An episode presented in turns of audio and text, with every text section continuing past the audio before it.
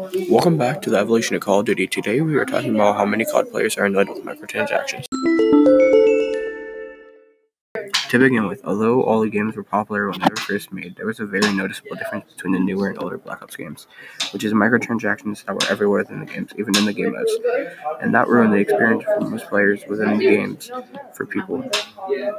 But the first Black Ops game, people were able to earn game points to buy stuff and get stuff throughout the game which is by just playing instead of just buying, which later evolved into just pay to win for most of the games, and that really ruined the game experience. Overall, most players want less microtransactions in the game, but instead of microtransactions, you can earn rewards through gameplay and and that would be the end of this week's podcast, and have a good week.